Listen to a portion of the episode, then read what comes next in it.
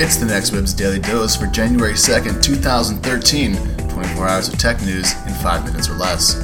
Intel's plan to create a web TV service and set top box has encountered delays as the company negotiates with media companies for content licenses, according to the Wall Street Journal. The journal had previously outed the project in March of 2012, reporting at the time that Intel had indicated to content owners that it was aiming for a launch by the end of the year course, that goal has come and gone, and now the newspaper says the timing quote seems uncertain.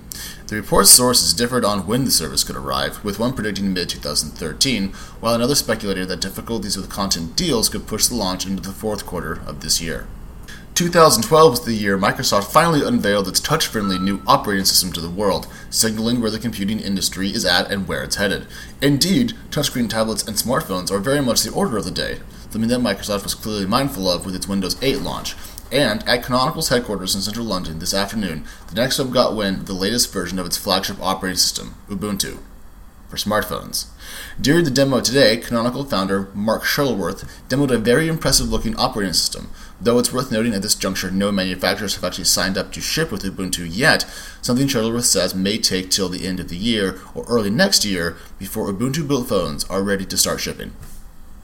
Facebook stock is up strongly today, advancing 5% from the start of the day's trading. Key to its advance is a report released today from Merrill Lynch, indicating that the company's mobile revenues have large growth potential. Facebook's ability to monetize mobile usage of its services has been a key weakness in the eyes of many, as its users increasingly tune in from their smartphones and other on the go devices. Merrill Lynch anticipates that mobile revenues will pass desktop revenue for the social giant in 2014, an almost fantastical pronouncement.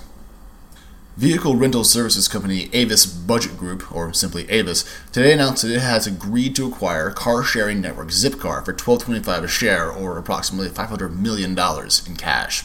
For the record, Avis says it had cash and equivalents of approximately 554 million at the end of September 30th, 2012. Its market cap is currently at about 2.1 billion.